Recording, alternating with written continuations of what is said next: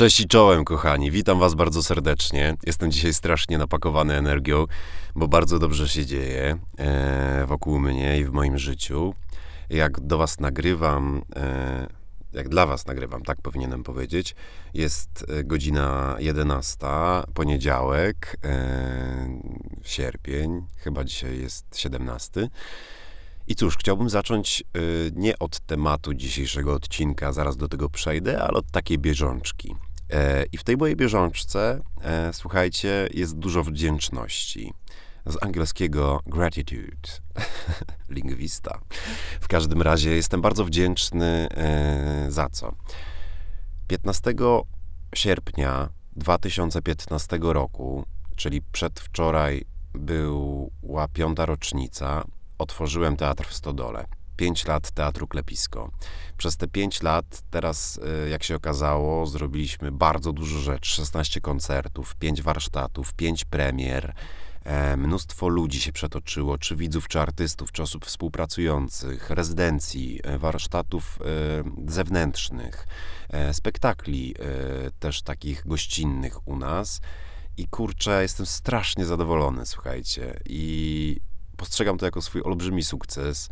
Wiele osób nie wierzyło w to, że to się uda, a funkcjonujemy już od pięciu lat, prowadzimy fundacje, pozyskujemy granty i ja nadal uważam, że my się dopiero rozpędzamy. I to jest pierwsza rzecz, za którą jestem wdzięczny. E, druga rzecz, za którą jestem wdzięczny, dzisiaj zresztą wrzuciłem takiego posta na Instagrama, e, że czasami zatr trzeba zatrzymać się w życiu, spojrzeć na to swoje życie i powiedzieć sobie, kurczę, cholera, fajnie jest, dobrze jest, jest naprawdę dobrze. Ja od sześciu lat nie pracuję na etacie i wiele lat walczyłem o to, żeby w miarę dobrze zarabiać, godnie zarabiać na tym, co kocham, co tydzień robiąc coś innego, czyli, że tak powiem, żeby być tak zwanym ustatkowanym freelancerem, wolnym strzelcem. I jak sobie ostatnio zrobiłem takie podsumowanie, to naprawdę, naprawdę to się udaje odkąd odmroziło się, e, odmroziła się branża po lockdownie koronawirusowym w czerwcu, to ja od ponad dwóch miesięcy, myślę, że dwa i pół miesiąca ciągle pracuję, codziennie pracuję. W wolnych chwilach oczywiście jeżdżę w góry. E, ale zdarzają się i konferencjerki, i teatralnie coś tam knujemy, już jakieś próby pierwsze u nas w Teatrze Klepisko i bardzo dużo dni zdjęciowych, jeden spot, drugi spot, teraz będzie jakaś też reklama i otworzyłem to studio lektorskie, w którym dla was teraz nagrywam. Oczywiście nie jest to jedyna rzecz, którą nagrywam w tym studio, e, bo ja na tym absolutnie nie zarabiam, tylko po prostu e, wylewam swoje myśli, które wy, wspaniali moje, moi słuchacze, e, słuchacie i bardzo się cieszę. E, jestem za to cholernie wdzięczny. Za to miejsce, w którym się znalazłem w swoim życiu. I jestem szczęśliwy, mogę tak powiedzieć. I tego Wam też życzę. E, I jeszcze jestem wdzięczny na przykład za spotkanie mojej największej przyjaciółki, która jest najwierniejszą z moich przyjaciółek, czyli mojego psa, Szybuni. I ja mam bzika na punkcie tego psa i ją kocham. Nawet teraz, słuchajcie, jak do was nagrywam to, e, to ona leży pod moimi nogami, pod biurkiem, na którym stoi mikrofon i komputer, na którym mam takie notatki zrobione, bo zawsze się przygotowuję jednak, żeby jakoś zebrać łatwiej myśli w tym podcaście. I ona nie odstępuje mnie na krok i jest bezinteresowna i wdzięczna i, i mimo, że jest trochę bojaźliwa, to czasem i tak próbuje mnie bronić przed różnymi demonami tego świata, takimi jak na przykład hałas. no ale do meritum. Po, po tym przydługim wstępie o wdzięczności, e, o tym, jak zostałem fantastą. Myślałem, czy też nie nazwać tego odcinka o tym, jak zostałem RPGowcem, ale to w ciągu odcinka się na pewno wyjaśni. Wydaje mi się, że po prostu fantasta, e, człowiek, który interesuje się fantastyką, jest pojemniejszym stwierdzeniem, pojemniejszym pojęciem. No jak to się zaczęło? Miałem 12 lat e, i moi koledzy grali w jakąś taką śmieszną grę karcianą. Nie, był, nie, była to, nie były to karty klasyczne, takie, że pasjans czy tam Macao, albo w Pana się kiedyś grało, albo w wojnę E, tylko e, gra nazywała się w skrócie MTG Magic the Gathering.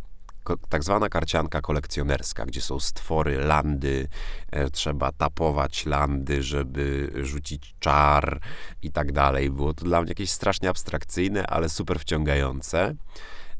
I tak zaczęła się moja przygoda z fantastyką, od głupiej karcianki. Oczywiście setki tysięcy ludzi na świecie grają w tę głupią karciankę, więc ona wcale nie jest taka głupia, już dawno w to nie gram.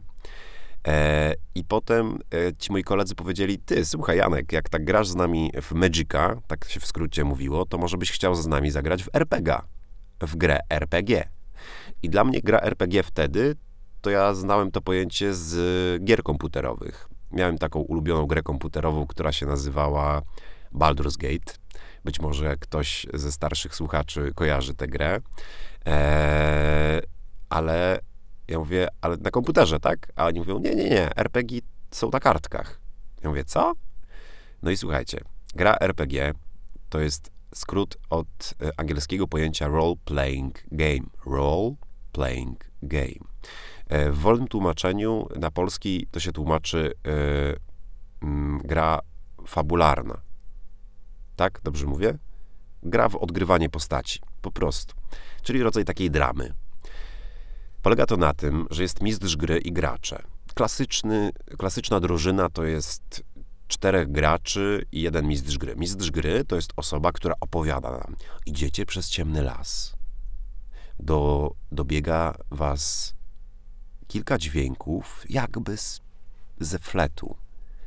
E, deszcz zaczyna kropić. Wasze stopy e, chodzą po bardzo grząskim, ale niezwykle pachnącym mechu. I idziemy, krasnolud, wojownik, elf, łucznik, e, człowiek, kobieta, y, mag i do tego jeszcze niziołek złodziej. Typowe fantazy. I my mamy swoje karty postaci, na których mamy stworzone rysunki tych postaci, właśnie ich e, rasę, ich klasę, e, ich umiejętności różne, takie jak charyzma, zręczność, w zależności od systemu, bo systemów RPG jest bardzo dużo i opowiadamy o tym, co robią nasze postaci, wypowiadamy się za, za nie. Też to jest rodzaj po prostu teatru. E, a wszystko dookoła, co się dzieje, co nie dotyczy naszych postaci, opowiada nam mistrz gry. Stwarza ten świat, maluje słowem ten świat. Ale żeby e, nie było to zbyt przewidywalne, to są wprowadzone kości. W stylu, że chciałbym e, wykorzystać moją umiejętność mistrzu gry do uwiedzenia oberżystki, aby zdradziła mi sekret, kto był w oberży przez ostatnie pięć dni, ponieważ poszukujemy zabójcy i rzucam kością. Porównuję te, ten wynik do mojego, e, do, mojego, do moich statystyk, które mam na karcie i mistrz gry mi mówi, udało ci się ją uwieść, albo nie udało ci się jej uwieść. I tutaj wkrada się taki element nieprzewidywalności. Oczywiście tutaj opowiadam o e, systemach e, bardzo klasycznych, takich fantazy, takich jak Warhammer czy Dungeons and Dragons, od których zaczynałem.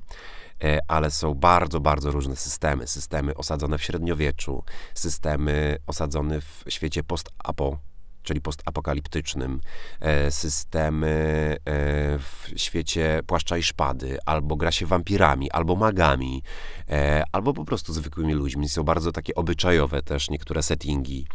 Naprawdę cudowna rzecz. No i potem poszedłem o krok dalej. Wszedłem w to środowisko, zacząłem poznawać coraz więcej ludzi. I tak zacząłem grać też w LARPy. LARP to jest odmia odmiana RPG, e, Live Action Role Play, gdzie nie opowiadamy o tym, co robią nasze postacie, tylko naprawdę się w nie wcielamy. To już jest naprawdę bardzo blisko teatru i e, odgrywamy te role. E, gdzie również mamy statystyki, gdzie również czasami się rzuca e, kośćmi, albo są wymyślone inne sposoby na decyzję, czy się udało, czy się nie udało pod względem pewnych działań. I taki nasz naj, najpopularniejszy LARP w Puławach, bo z tego środowiska e, wyrastam, jeżeli ktoś z chłopaków i dziewczyn e, z puławskiej fantastyki tego słucha, to was serdecznie pozdrawiam i wspominam to z rozrzewnieniem i z sentymentem, aż łezka się wokół kręci. I graliśmy w takiego larpa, który się nazywał Alien vs Predator, oparty o bardzo znaną e, serię e, filmów science fiction pod tytułem Obcy i pod tytułem Predator. I wyobraźcie sobie coś takiego. Spotykaliśmy się o zmierzchu na tak zwanej skarpie. To były takie wielkie łąki, wąwozy, lasy e, nieopodal Puław. I było nas na przykład 50 osób. Spotykaliśmy się przy y, ognisku, wszyscy ubrani albo na czarno, albo na moro, twarze wymalowane. I graliśmy właśnie, e, że dzieliliśmy się na Marines. Marines byli żołnierzami, którzy, którzy mieli łańcuch dowodzenia E, i, e, i chodzili właśnie w oddziałach pięcioosobowych, gdzie był e, dowódca, gdzie był facet z railgunem, czyli z, że tak powiem z taką niezłą giwerą i, z, i do tego żołnierze. Był też medyk. A druga połowa była obcymi. I teraz może to zabrzmieć śmiesznie. Oczywiście nie mieliśmy żadnych pistoletów, ASG ani nic takiego, tylko rzucaliśmy się szyszkami. Bo szyszką jak kogoś rzucisz, to poczujesz, ale nie zrobisz mu krzywdy. No chyba, że trafisz w oko, takie rzeczy też bywały. I chcieliśmy jakoś zaznaczyć, że obcy, e, ci kosmici widzą, e, widzą e, tych Marines. Teraz dygresja. W ogóle przepraszam, ale strasznie dziwnie się czuję, jak wam o tym opowiadam, bo normalnie aż mnie bolą kąciki ust od tego banana, który mi się teraz rysuje, bo to jest kawał mojego życia. Dawno temu już nie, e, od dawna już nie gram w larpy ani w RPG, ale do dzisiaj jest to bardzo, bardzo silne wspomnienie, gdzie była kupa frajdy i naprawdę wspaniali ludzie. W każdym razie, e, obcy, jak ktoś oglądał na przykład ósmy pasażer Nostromo, e, i, albo dwójkę, no może jeszcze trójkę, bo reszta to syf, jak klasyczny fan powiem, e, to obcy widzieli w ciemności, a ludzie nie. I zastanawialiśmy się, jak to oddać. Dlatego Marines graliśmy w nocy. To jest ważne, było ciemno. E, Marines chodzili z latarkami, a obcy nie. Więc obcy z daleka ich widzieli, a Marines nie widzieli obcych. Więc słuchajcie, wierzcie mi, że to jest niesamowite uczucie, kiedy stoisz pośrodku łąki, e, trawa do twojego barku, do twojego ramienia, e, stoisz plecami ze swoim kolegą z oddziału Marines, dookoła słyszysz jak dwudziestu obcych biega i wydaje takie odgłosy. Może to być naprawdę śmieszne, ale w środku nocy, jeżeli masz wczute, masz, macie po jednej szyszce, stoicie do siebie plecami, odgrywacie te postacie na maksa, wcielacie się, to naprawdę można się posrać ze strachu. I były bardzo bohaterskie właśnie też rzeczy w stylu, że zasłanialiśmy się własną piersią, rzucaliśmy, uciekaliśmy. E, cudowna rzecz. No i tak, słuchajcie, e, doszliśmy do konwent, konwentów fantastyki. Założyliśmy pierwszy konwent w Puławach. Konwenty to są takie zjazdy fanów fantastyki, gdzie gra się właśnie w planszówki, w RPG, w larpy, w karcianki, w bitewniaki. W, w, rozmawia się e, o literaturze fantazy, zaprasza się autorów fantazy. No, spotyka się po prostu tych wszystkich świrów w jednym miejscu. Gra się po nocach, nie śpi się przez trzy dni i było naprawdę super. Eee, mój pierwszy konwent fantastyki to jeden z największych konwentów w Polsce, czyli Falcon, e, organizowany przez ludzi z Cytadeli Syriusza i pozdrawiam was wszystkich serdecznie. E, też myślę o was ciepło. E, I mógłbym to tak, słuchajcie, opowiadać jeszcze bardzo, bardzo długo, bo to jest niezmierzony świat. E, i bardzo dużo różnych, jak widzicie, aspektów i elementów. Niektórzy grają tylko w planszówki, albo niektórzy grają tylko w RPG, a niektórzy tylko w LARPy, a niektórzy trochę tego, trochę tego. Do tego są cosplayerzy i tak dalej, i tak dalej. E, ale powoli już chciałbym kończyć ten odcinek e, taką puentą. Taką puentą pod tytułem, sobie zapisałem w notatkach, punkt ósmy, co mi to dało otworzyło mi to cholernie wyobraźnię. Słuchajcie, naprawdę moja wyobraźnia, powiedzmy, że e, wcześniej była na poziomie jeziora, a potem dzięki fantastyce i tym ludziom zobaczyłem, że jest ocean. Ocean pokrywający całą Ziemię. I nie wiadomo, gdzie jest jego kres, bo kresu nie ma. I wydaje mi się, że ukształtowało mnie to mocno jako człowieka i pozwoliło mi też e, nabyć pewnej takiej wrażliwości e, teatralnej. E, pozwoliło mi to nauczyć się łamania schematów, tego, żeby nie podchodzić sztampowo do pewnych rzeczy.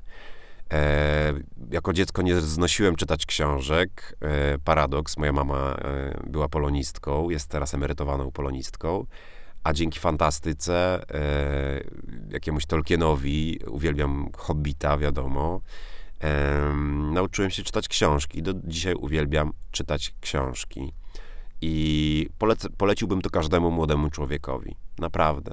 Że zamiast. Yy, I może warto zacząć od czegoś, że tak powiem, mniej hardkorowego, bo do RPGów, LARPów trzeba już, że tak powiem, mocno się przygotować, znaleźć ludzi, którzy e, naczytali się książek, jak to zrobić. Ale polecam zacząć od czegoś tak bardzo lajtowego, czyli od planszówek, które też są częścią fantastyki. Są świetne gry e, fantazy e, planszówkowe, albo nie planszówkowe, albo strategiczne dużo fajniej spędza się jesień przy planszówkach niż przy Netflixie. Gwarantuję wam. I jest to mega, mega, mega rozwijające. Zmysł taktyczny, myślenie out of the box i tak dalej, i tak dalej, i tak dalej. I każdemu to polecam. No i cóż, doszliśmy do cytatu z Prusta, który mam nadzieję fajnie teraz w waszych głowach zarezonuje w kontekście tego odcinka pod tytułem ja, o tym, jak zostałem fantastą. Oto i on już mniej zrośnięty z moim ciałem od działających osób, szedł następnie mglisto rozwijający się przede mną krajobraz, w którym się toczyła akcja. Ale i on miał na moją myśl o wiele większy wpływ niż rzeczywisty pejzaż, który miałem przed oczami, kiedy mnie oderwał od książki. Dużo magii Wam życzę w Waszym życiu, dużo rozwoju, dużo uśmiechu, i jeszcze raz wrócę na koniec do tej wdzięczności. Polecam zrobić sobie takie ćwiczenie i odpowiedzieć sobie na pytanie, za co jestem wdzięczny w kontekście lat, a może w kontekście dzisiejszego dnia. Na przykład mogę być wdzięczny za to, że zjadłem spokojnie śniadanie. Ja jestem na przykład za to dzisiaj wdzięczny.